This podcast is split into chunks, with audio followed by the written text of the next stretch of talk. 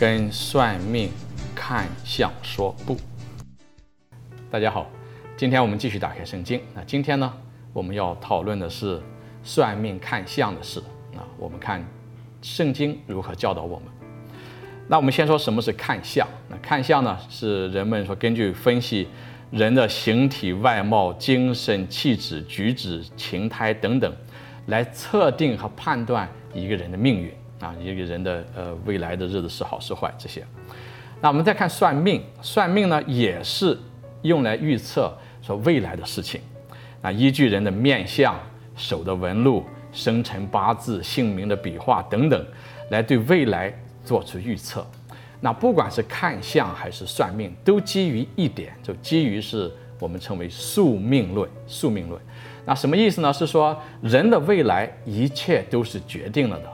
无论你今天做什么，结局都一样。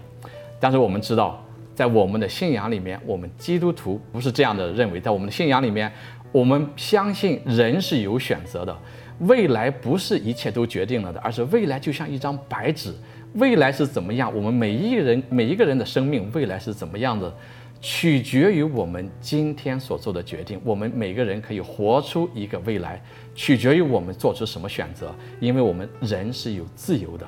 这个自由是天主所给予人的这一份尊贵，所以人和大自然不一样。大自然我们可以很清楚的知道，说啊，日月星辰天象，明年这个时候是什么样子，很清楚，因为一切都会按照天主所造的去运行。但是人不一样，我们没有办法告诉，没有办法确定一个人说明天是什么样子。所以在我们的信仰里面，我们说人的尊贵是人有自由和选择。我们的未来取决于我们做出什么样的选择，因此呢，在《生命记》里面十八章的第十到十二节，天主特别讲到说，在你们中间不可容许人占卜、算卦、行妖术或魔术，或念咒问鬼。接下来这样讲：算命和求问死者，因为凡做这些事的人，都是上主所憎恶的。那因为当我们做这些事情的时候，我们就是将自己屈从于自然的一些力量，而我们把自己呢这一份尊贵，天主给我们的尊贵就没有活出来。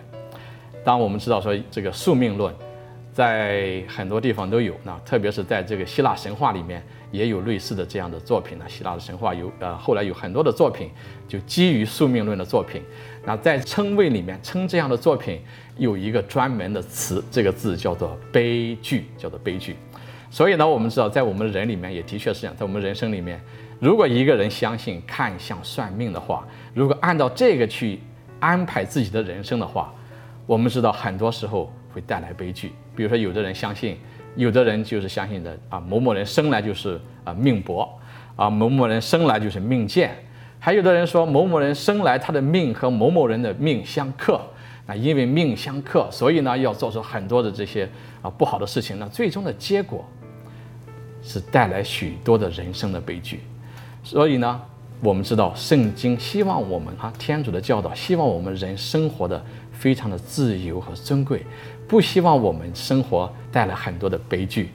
因此呢，我们在这里要听从圣经天主所给予我们的话。天主这样讲，他说：“我是忌邪的天主，是忌邪的天主。”不需要我们去做一些跟邪术有关的事情，而且特别在末世录的第一章第八节，天主特别讲到这样说：他提到自己的时候，天主这样讲自己说：“我是今在、昔在以及将来永在的全能者。”换句话说，未来是在天主的手上，而天主是全能的。所以，对于我们一个信仰天主的人来说，我们既不看相，也不算命，我们相信我们有仁慈的天父。自会照顾我们。好，今天我们就讲到这里，下期再会，祝有平安。